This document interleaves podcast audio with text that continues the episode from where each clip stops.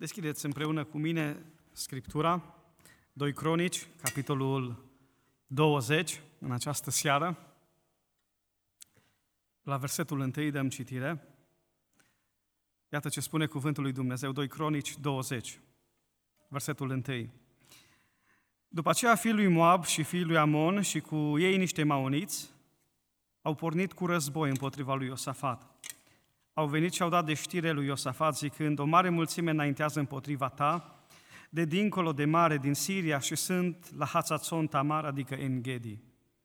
În spaima sa, Iosafat și-a îndreptat fața să caute pe Domnul și a vestit un post pentru tot Iuda. Iuda s-a adunat să cheme pe Domnul și au venit din toate cetățile lui Iuda să caute pe Domnul. Iosafat a venit în mijlocul adunării lui Iuda și a Ierusalimului în casa Domnului, înaintea curții celei noi, și a zis, Doamne, Dumnezeul părinților noștri, nu ești Tu Dumnezeu în ceruri și nu stăpânești Tu peste toate împărățiile neamurilor? Oare n-ai Tu în mână tăria și puterea așa că nimeni nu ți se poate împotrivi? Oare n-ai izgonit Tu Dumnezeul nostru pe locuitorii țării acestea dinaintea poporului Tău Israel? Și n-ai dat-o Tu pentru totdeauna de moștenire seminței lui Avram, care te iubea? I-au locuit-o, ți-au zidit în ea un loc sfânt pentru numele tău, zicând, dacă va veni peste noi vreo nenorocire, sabia, judecata, ciuma sau foametea, ne vom înfățișa înaintea casei acesteia și înaintea ta, căci numele tău este în casa aceasta. Vom striga către tine din mijlocul strâmtorării noastre – și Tu ne vei asculta și ne vei salva. Acum iată fiul lui Amon și al lui Moab și cei din muntele Seir la care n-ai îngăduit lui Israel să intre, căci venea din țara Egiptului, că s-a bătut de la ei și nu i-a nimicit. Iată-i cum ne răsplătesc acum, venind să ne izgonească din moștenirea ta pe care ne-ai dat-o în stăpânire. O Dumnezeul nostru, nu-i vei judeca tu pe ei? Căci noi suntem fără putere înainte acestei mari mulțimi care înaintează împotriva noastră și nu știm ce să facem. Dar ochii noștri sunt îndreptați spre tine. Tot Iuda stătea în picioare înaintea Domnului cu pruncii, nevestele și fiii lor. Atunci Duhul Domnului a venit în mijlocul adunării peste Iahaziel, fiul lui Zaharia, fiul lui Benaia, fiul lui e el, fiul lui Matania, levitul dintre fiul lui Asaf.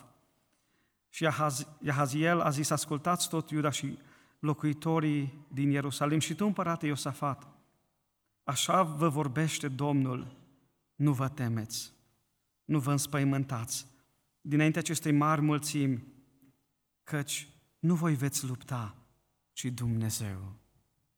Mâine pogorâți-vă împotriva lor, ei se vor sui pe dealul țiți, și veți găsi la capătul văii, în fața pustiului Ieruel. Nu veți avea de luptat în lupta aceasta.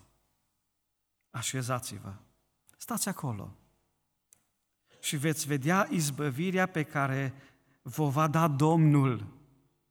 Iuda și Ierusalim, nu vă temeți, nu vă înspăimântați. Mâine ieșiți-le înainte și Domnul va fi cu voi. Iosafat s-a plecat cu fața la pământ și tot Iuda și locuitorii Ierusalimului s-au aruncat înaintea Domnului să se închine înaintea Lui. Leviții dintre fiii chehatiților și dintre fiii coreiților s-au sculat și au lăudat cu glas tare și puternic pe Domnul Dumnezeul lui Israel. Versetul 25. Iosafat și poporul s-au dus să ia prăzile. Haideți să citim și versetul 24. Când a ajuns Iuda pe înălțimea unde se zărește pustia, s-a uitat înspre mulțime și iată că erau niște trupuri moarte, întinse pe pământ. Nimeni nu scăpase. Iosafat și poporul s-au dus să ia prăzile, au găsit printre trupurile, printre trupuri multe bogății și lucruri scumpe. Și au luat atât de multe că n-au putut să le ducă pe toate. Trei zile au prădat, căci era multă pradă. A patra zi s-au strâns în Valea Beraca, binecuvântare, unde au binecuvântat pe Domnul, de aceea au numit locul acela Valea Beraca, numele care i-a rămas până în ziua de azi. Amin. Domnul să-și binecuvinteze cuvântul său în inimile noastre. În această seară aș vrea să învățăm să ne ducem luptele. Am intrat în 2023 prin Harul lui Dumnezeu, dar lupte vor fi. Și toată viața este o luptă. Luptele ne sunt date ca o binecuvântare de la Dumnezeu. Trebuie doar să vrei să lupți. Dar învățăm din experiența acestui împărat deosebit Iosafat cum să luptăm. Și vă spun de la început, uitându-ne la istoria acestei vieți a lui Iosafat, că lupta se câștigă în post, rugăciune și cuvânt. Știm lucrurile astea de mult. Dar aș vrea să-l întăresc în seara asta. Ca în 2023 să postești, să te rogi și să trăiești în cuvântul lui Dumnezeu. Nu în afara lui. Când te uiți la istoria lui Iosafat, este impresionant. Este pasajul care pe mine și soția mea ne-a, ne-a încurajat foarte mult în luptele noastre, studiind cartea cronicilor împreună. Iosafat așa a strălucit pentru noi, acest împărat deosebit. Deosebit încă din începuturi, încă de la începutul domniei sale, când și-a preluat tronul în capitolul 17 al cărții 2 Cronici, spune că Iosafat uh, a venit la tron, s-a întărit. Și spune cuvântul Domnului că Iosafat, versetul 3, Domnul a fost cu Iosafat pentru că a umblat în cele din tâi căi ale tatălui său David și n-a umblat după Baali, căci a alergat la Dumnezeu tatălui său și a urmat poruncile lui fără să facă ce făcea Israel. Și acum un pic din istoria acestui context. Uh, pe vremea cronicilor, doi cronici, împărăția lui Israel era împărțită în două, regatul de nord, zece seminții, și regatul de sud, cele două seminții ale lui Iuda, da? Uh, Iuda și Beniamin, și idolatria a pătruns în țară și știți datorită cui? Datorită lui Solomon. Omul cel mai deștept, înțelept, cel mai educat dintre împărați. A ajuns împărăția să se frângă pentru că și-a permis idolatria. Și Domnul i-a zis, pentru că ai păcătuit astfel, îți voi frânge împărăția și o voi lua de sub stăpânirea ta și o voi da altcui, altcuiva. Și din momentul acela, în Israel și în Iuda, în regatul de sud, se perind o mulțime de împărați. În regatul de sud apar împărați și buni, deși știm că finalul este în idolatrie. Unul dintre împărații buni este acest Iosafat. Ținta acestui tânăr, dacă ne uităm în capitolul 17, este să-L onoreze pe Dumnezeu. Să-L proslăvească pe Dumnezeu. Textul spune, de două ori a umblat în căile din tăi ale tatălui său David, referire la acea viață consacrată, dăruită pentru Dumnezeu. Poziția lui politică nu era pentru beneficiu personal, ci era pusă în slujba lui Dumnezeu. De asta el a venit cu reforme, Deși era un politic, a adus reforme spirituale, a scos sodomiții din țară, a făcut curățenie la templu, a reașezat închinarea. N-ar fi rău conducătorii noștri să orienteze viața astfel, spiritual, nu politic. N-ar fi rău noi să învățăm de la Iosafat, să ne orientăm și să, întâi să ne facem disciplina spirituală și apoi celelalte. Și pentru că a procedat astfel, spune cuvântul lui Dumnezeu i-a întărit domnia. De două ori în istoria vieții lui se spune că împărații din jur se temeau de Iosafat. Unul din fenomenele care a, a mărit autoritatea lui Iosafat e că Iosafat a trimis leviți în cetăți și a învățat legea Domnului pe popor. În momentul acela textul spune, groaza Domnului a cuprins celelalte națiuni. Ce bine să-L ai de, part, de partea ta pe Dumnezeu. Iosafat acesta, spune Scriptura despre el, versetul 12, dacă poți afișa, 2 Cronici 17 cu 12, Iosafat s-a ridicat la cele mai înalte trepte de mărire. Deci tot ce s-a putut atinge, Iosafat a atins. Deci nu a fost nimic financiar, educațional, uh, spiritual. Iosafat le-a atins pe toate. A, se poate asta cu Dumnezeu? Să ajungi la cele mai înalte trepte ale măririi? Se poate. Slavă lui Dumnezeu! Asta este contextul lui Iosafat. Ei, Iosafat a ajuns atât de puternic, a fost un strateg militar, uh, a fost un bun administrator, de asta și-a făcut cetăți și întărite militar, dar și întărite din punct de vedere al economiei. A știut să creeze cetăți care să aibă depozite. Uh, și Dumnezeu l-a binecuvântat. Uh, i-a dat oameni credincioși, fideli. Unii s-au pus în serviciul lui de bunăvoie, voluntari. De asta armata lui a fost una dintre cele mai binecuvântate și cele mai liniștite pentru el ca împărat. Nu să ai noaptea liniștită, să n-ai niciun inamic uh, într-o vreme ca aceea. Era extraordinar de bine.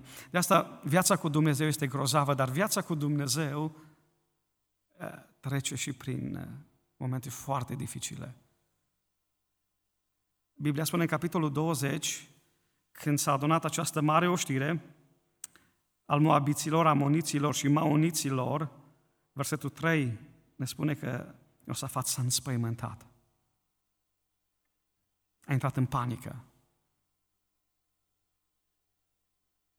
Noi nu suntem învățați cu asta, nu? covid a adus ceva. Mișcările politice aduc ceva. Trezesc în noi niște sentimente de frică, nu?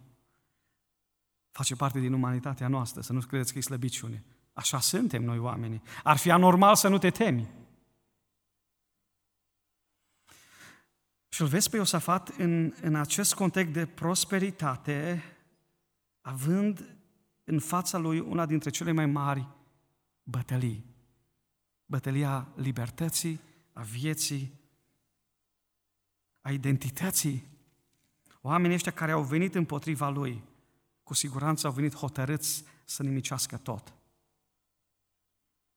De asta primul lucru pe care îl face Iosafat, în spaima sa, observați în versetul 3, își îndreaptă atenția către Dumnezeu. Și nu oricum. A vestit un post pentru tot Iuda. Și acum prim, primul răspuns. Cum să-ți duci bătăliile în 2023? Păi, trebuie să le duci înaintea lui Dumnezeu în post. Cauți fața lui Dumnezeu. Îi cauți prezența, o cauți în, în singurătate, o cauți în comunitate, dar îl cauți pe Dumnezeu. De asta când vii la biserică n-ar trebui să vii ca un consumerist, ci ca unul care chiar își dorește prezența lui Dumnezeu. Răspunsurile lui, intențiile lui, gândurile lui. Iosafat a căutat pe Domnul și a vestit un post pentru tot Iuda, versetul 4. Iuda s-a adunat să cheme pe Domnul și au venit din toate cetățile lui Iuda să caute pe Domnul, versetul 5. Au venit în mijlocul adunării lui Iuda și a Ierusalimului, în casa Domnului, înaintea curții celei noi. Și începe rugăciunea. Dar până să ajungem la rugăciune, și vreau să rămânem în primul element, elementul de post. Știți, în cultura noastră, românească, când zici că ții post și spui cumva o să țin post pentru tine, sensul nu este pozitiv, este unul negativ. Și cumva este o amenințare. Cel puțin în contextul din care vin eu, așa era. De aceea, când postim, în Isaia 53, Scriptura ne învață cum ar trebui să postim, nu? Ce spune, nu Isaia 53, Isaia 58, mă iertați. Care-i postul plăcut Domnului? Că dacă nu postim cum vrea Dumnezeu, postim în zadar. Nu postim ca să slăbim, da? Facem în frumusețare, da? Nu, nu pentru asta e postul. Ah, Domnul spunea în Isaia 58, postul plăcut lui, Versetul 6, iată postul plăcut mie, dezleagă lanțurile răutății, desnoadă legăturile robiei, dă drumul celor asupriți și rupe orice fel de jug. În parte spune cu cel flămând, adu casa ta pe nenorociți fără adăpost, dacă vezi pe un om gol, acoperă-l, nu-ți întoarce spatele semenului tău. Și știți, cuvântul semenul tău înseamnă ceva în limba ebraică. Înseamnă ruda ta. Citeam textul ăsta într-un context în care în inima mea l-aveam așa pe socrul meu la inimă. Pot să vorbesc despre asta pentru că am rezolvat problema. Și încercam să postesc înaintea lui Dumnezeu. Și de fiecare dată când citeam pasajul acesta, a, semenul meu, aproapele meu. Și apoi am citit o altă traducere. Cel care este rudă cu tine. Vedeți când postim, zicea Domnul în Isaia 58, bătălia pe care trebuie să o dai este cu tine. Postul este o luptă cu mine înaintea lui Dumnezeu. Postul este o, o luptă în care dezleg răutatea care este mine împotriva celuilalt. De asta textul din în Isaia 58 cu 6 spune, rup, desfă lanțurile răutății, deznoadă legăturile robiei, dă drumul celor pe care îi asuprești. Pe cine îi asuprești? Poate fi soția, pot fi copii care ți-au greșit și porți în inima ta. Pot fi membri din biserică, Asta e postul pe care îl dorește Dumnezeu. Să dai drumul din inima celor oameni. Și vreau să vă spun că n-a fost ușor să mă rog, să zic, Doamne, vreau să iert. Și în același timp vreau să mă ierți pentru aroganța mea, pentru atitudinea mea, care nu te onorează pe tine ziua apostolului. Uh, postul este orientat spre a desface tot ceea ce ne leagă Ei, când postești așa, Domnul vine și lucrează. Bătăliile noastre, când le dăm înaintea lui Dumnezeu, trebuie duse într-un astfel de post. Nu doar în abstinență de mâncare, deși este foarte importantă și aceasta. Apoi continuă textul uh, să fii orientat în a ajuta, să-ți împarți pâinea cu cel nenorocit, să vezi pe cel care nu are haine, să-i dai haine, să nu întorci spatele în a face binele. Și versetul 8 vine ca o promisiune. Atunci lumina ta va răsări ca zorile și vindecarea ta va încolți cât? Când? Repede. Se întâmplă ceva într-un astfel de post. Neprihănirea îți va merge înainte și slava Domnului te va însoți și în traducerea Uh, originală e ca o regard, ca o protecție în jurul tău. Va merge înaintea ta și în jurul tău slava lui Dumnezeu. Ăsta este postul în care Domnul se unește cu noi. Disciplinați-vă în direcția asta. Faceți din post un stil de viață în care să ne ducem bătăliile înaintea lui Dumnezeu, în care să le pădăm în noi toate răutățile, toate condamnările, pe care le avem față de alții. De fapt, ele ne îmbolnăvesc pe noi. Cele gânduri, atitudini care nu sunt dumnezeiești, duhovnicești. Iosafat așa a început. A dat un post național. El însuși a fost prins în post. Apoi, al doilea lucru, ne dăm bătăliile înaintea lui Dumnezeu în post, dar și în rugăciune. Și observați rugăciunea în pasajul acesta, pentru că este un fenomen național, problema este națională. Postul și rugăciunea sunt pentru toți. A chemat tot poporul la Ierusalim și nu oriunde, versetul 5, în casa Domnului, înaintea curții celei noi. Cum era curtea templului? Pavată frumos. Era înnoit. Când ai un astfel de lider care pune preț pe viața spirituală, totul în jur se înnoiește. Și în mod special casa lui Dumnezeu. De asta s-au dus în locul acela ca să se roage lui Dumnezeu. Și au făcut-o la așteptarea lui Dumnezeu. Nimeni n-a intrat în locul preasfânt. ci toți așteptau afară. Inclusiv împăratul era, observați în versetul 5, a venit în mijlocul adunării. Ce vă spune aceasta? De obicei aștepți ca un împărat să fie în fața adunării, nu? În mijlocul adunării înseamnă că el a zis, eu sunt la fel de slab ca oricare de aici. S-a identificat cu fiecare. N-a fost un superman, ci a fost unul din mulțime, unul care avea și el nevoie de Dumnezeu. Dar îmi place mie rugăciunea asta. Nu totdeauna a fost așa. O atitudine de echivalență cu ceilalți, când te rogi, ești la același nivel cu ceilalți. Nu ești nici superior, rugăciunea ta nu este superioară altei rugăciuni. Ca slujitor, ești la fel ca ceilalți. Rugăciunea făcută înaintea lui Dumnezeu, în atitudinea lui Dumnezeu, duce la acest dialog. Rugăciunea este un dialog cu Dumnezeu. Uneori Domnul răspunde pe loc, uneori Domnul răspunde în timp, dar Domnul își comunică gândurile, planurile, intențiile. Uitându-mă la această rugăciune, Iosafat, îmi place îndrăzneala lui. Rugăciunea lui este o rugăciune auzită și scrisă. Posibil ca Iosafat să-și fi scris rugăciunea. De asta e foarte important. Asta poate fi un exercițiu foarte bun pentru noi, în care să ne evaluăm umblarea cu Dumnezeu și realitatea prezenței lui Dumnezeu. Să-ți scrii rugăciunea. Fă exercițiul asta pentru un an de zile.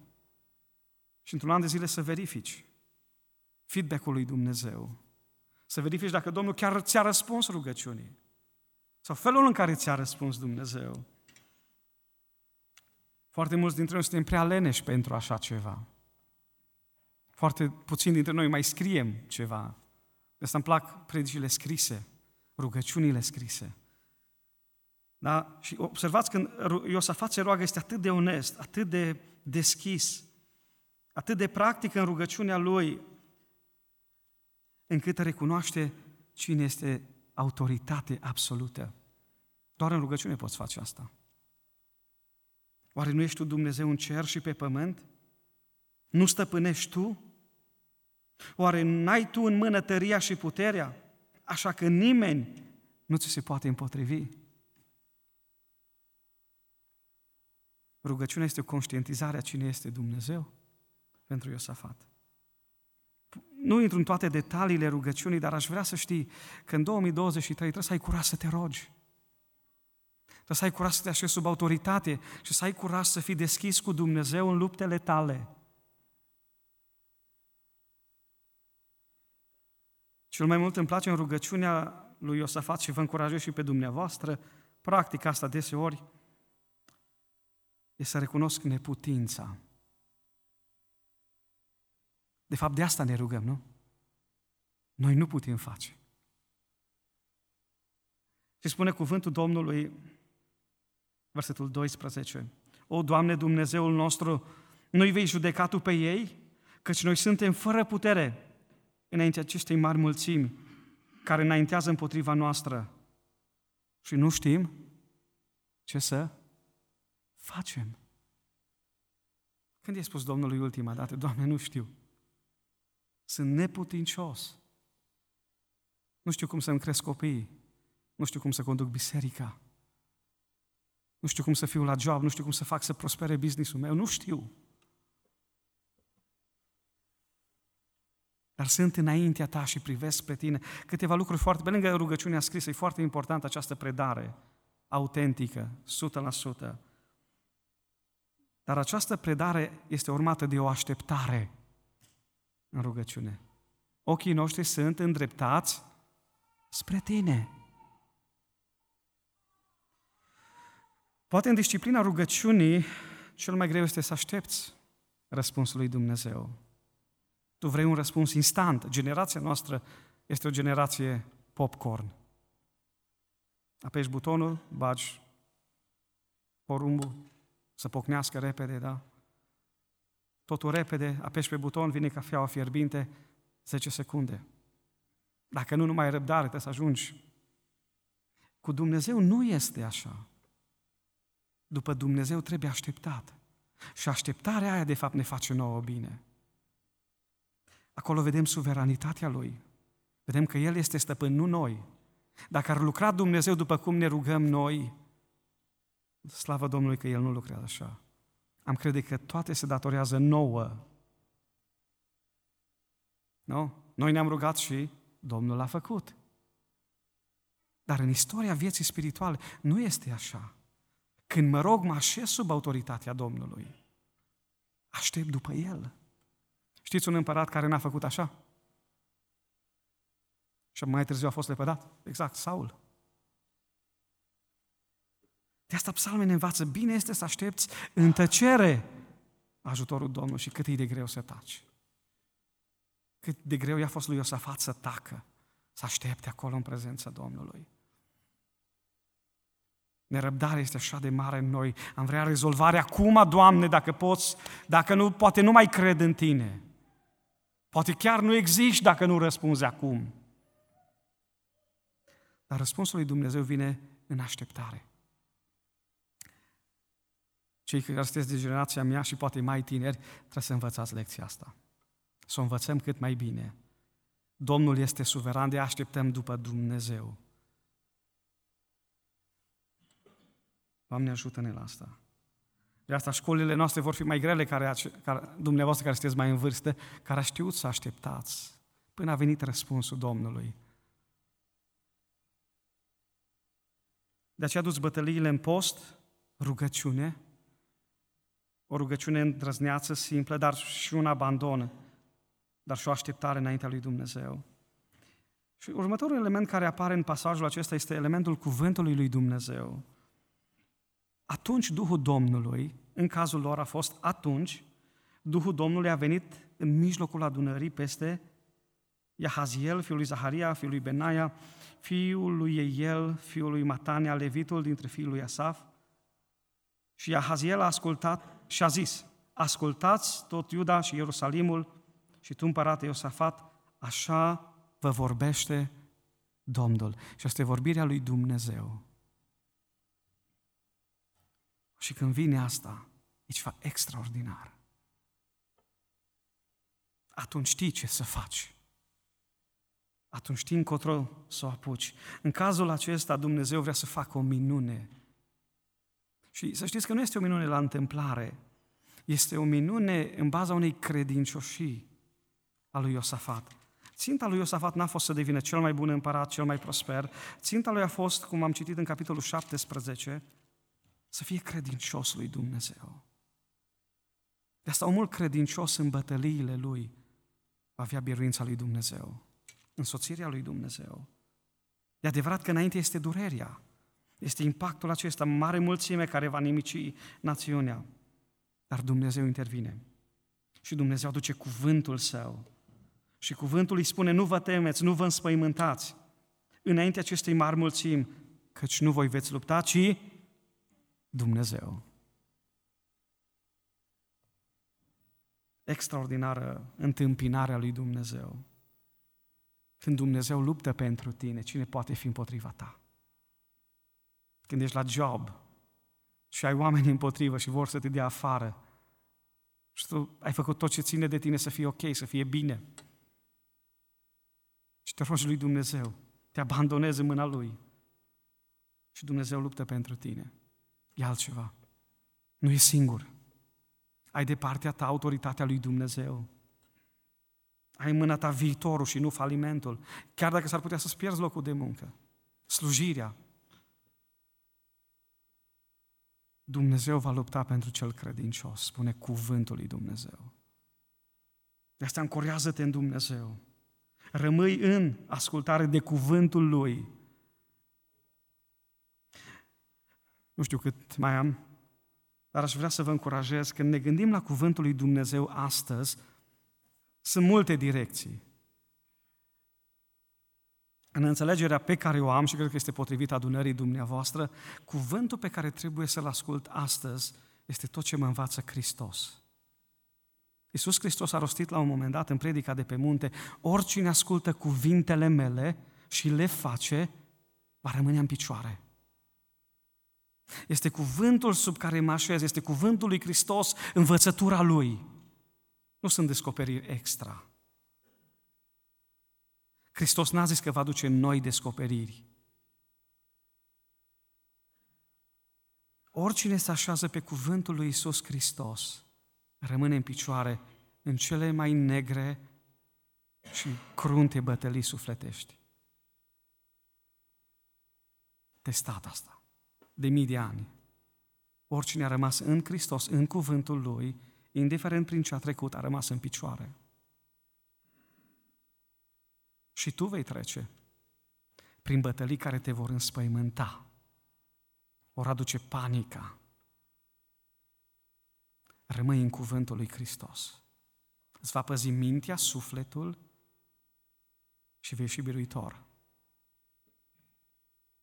Au fost doi predicatori cerebri în Statele Unite în secolul nostru. Ei au, au murit amândoi. Unul, la un moment dat, a renunțat la predicarea evanghelistică și s-a dus în direcția filozofiei. Este chiar dacă veți urmări filmul lui Billy Graham. Cel care predica mai bine decât Billy Graham a zis, mai cumva Dumnezeu nu se ridică la așteptările mele academice, cumva trebuie să fiu un pic mai deștept decât omul de rând. Oricum oamenii de afară ne văd din culți. Știți asta, nu? Nu vă zic ceva nou. Când te uiți la finalul vieții celor doi, cel care s-a dus în lumea academică, a renunțat în cele din urmă la credință și l-a ironizat de multe ori pe Billy Graham, a ajuns într-un sanatoriu. Este mărturie incontestabilă. El mărturisește. S-a luat interviu. Billy Graham ajunge atât de slăbit și neputincios și spune, sănătos la minte, știu unde mă duc. Îmi știu destinația veșnică. Când vă povestesc lucrurile astea, mi se face pielea de găină, pentru că bătălia este așa de mare la nivelul minții astăzi, încât care adevăr îl crezi? Al tău? Adevărul filozofic? Adevărul contemporan al societății? Sau adevărul lui Hristos? Cei care vor rămâne în picioare sunt cei ce rămân în Hristos. Cuvântul lui Hristos este un îndemn pentru noi să locuiască în voi din belșug. Nu să-l știți, să locuiască. Asta înseamnă că ia o formă în tine. Îți conduce rațiunea, sentimentele, voința. Cuvântul lui Hristos este cuvântul care rămâne de viacuri în picioare. Și oricine a rămas cuvântul lui Hristos, a rămas în picioare.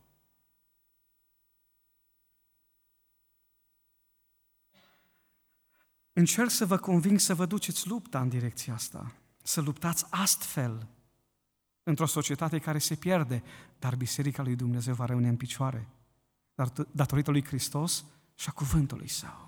Dacă ești în biserică, să știi că vei rămâne în picioare. Dacă rămâi în cuvântul lui Hristos, dacă vei da lupta aceea cu tine și te vei pocăi și vei elibera răutatea care e în tine, prin Harul lui Dumnezeu, în postul tău, dacă te vei ruga și vei veni împreună la rugăciune, Dumnezeu va lupta pentru tine și casa ta. Cum să ne ducem luptele în 2023? Poate deja ți-ai făcut un plan de bătaie. Scriptura spune acest împărat a apelat la ce? La Dumnezeu în post, rugăciune și cuvânt. Și Dumnezeu a făcut minuni pentru el. Dumnezeu l-a ținut în picioare. Crezi că tu poți altfel? Posibil crezi. Posibil vei falimenta, pentru că nu vei merge în direcția asta. Dar dacă te-ai săturat să mai pierzi bătălii, ce-ar fi să-L iei pe Hristos în serios și cuvântul Lui? Ce-ar fi să te pocăiești înaintea Lui în postul tău, să zici, Doamne, îți plin de amărăciune pentru că n-am iertat. Am păstrat prea multe în mine lucrurile alea care mă dor. Și trebuie să dezleg pe cei care m-au rănit. Pot fi părinți care au rănit. Pot fi soț, soție. Pot fi copii. Pot fi oamenii din jurul nostru. Unii nu știu că ne-au rănit. dar noi îi purtăm acolo. Dezleagă, pocăiește-te. Ce-ar fi să te rogi împreună cu alții? Știți, sunt vremuri în viața noastră când nu avem putere de post, nu avem putere de rugăciune și nu avem nici credință în Dumnezeu. Sunt astfel de momente. Cei care ați trecut pe acolo știți. Dar ce fain e când știi că cineva crede pentru tine, când cineva se roagă pentru tine, când cineva postește pentru tine. De asta e Biserica lui Dumnezeu. Așa că biserică, ia-ți lupta în serios. Postește, roagă-te, stai în cuvânt și Dumnezeu va da biruință. Binecuvântat să fie numele Domnului nostru. Amin.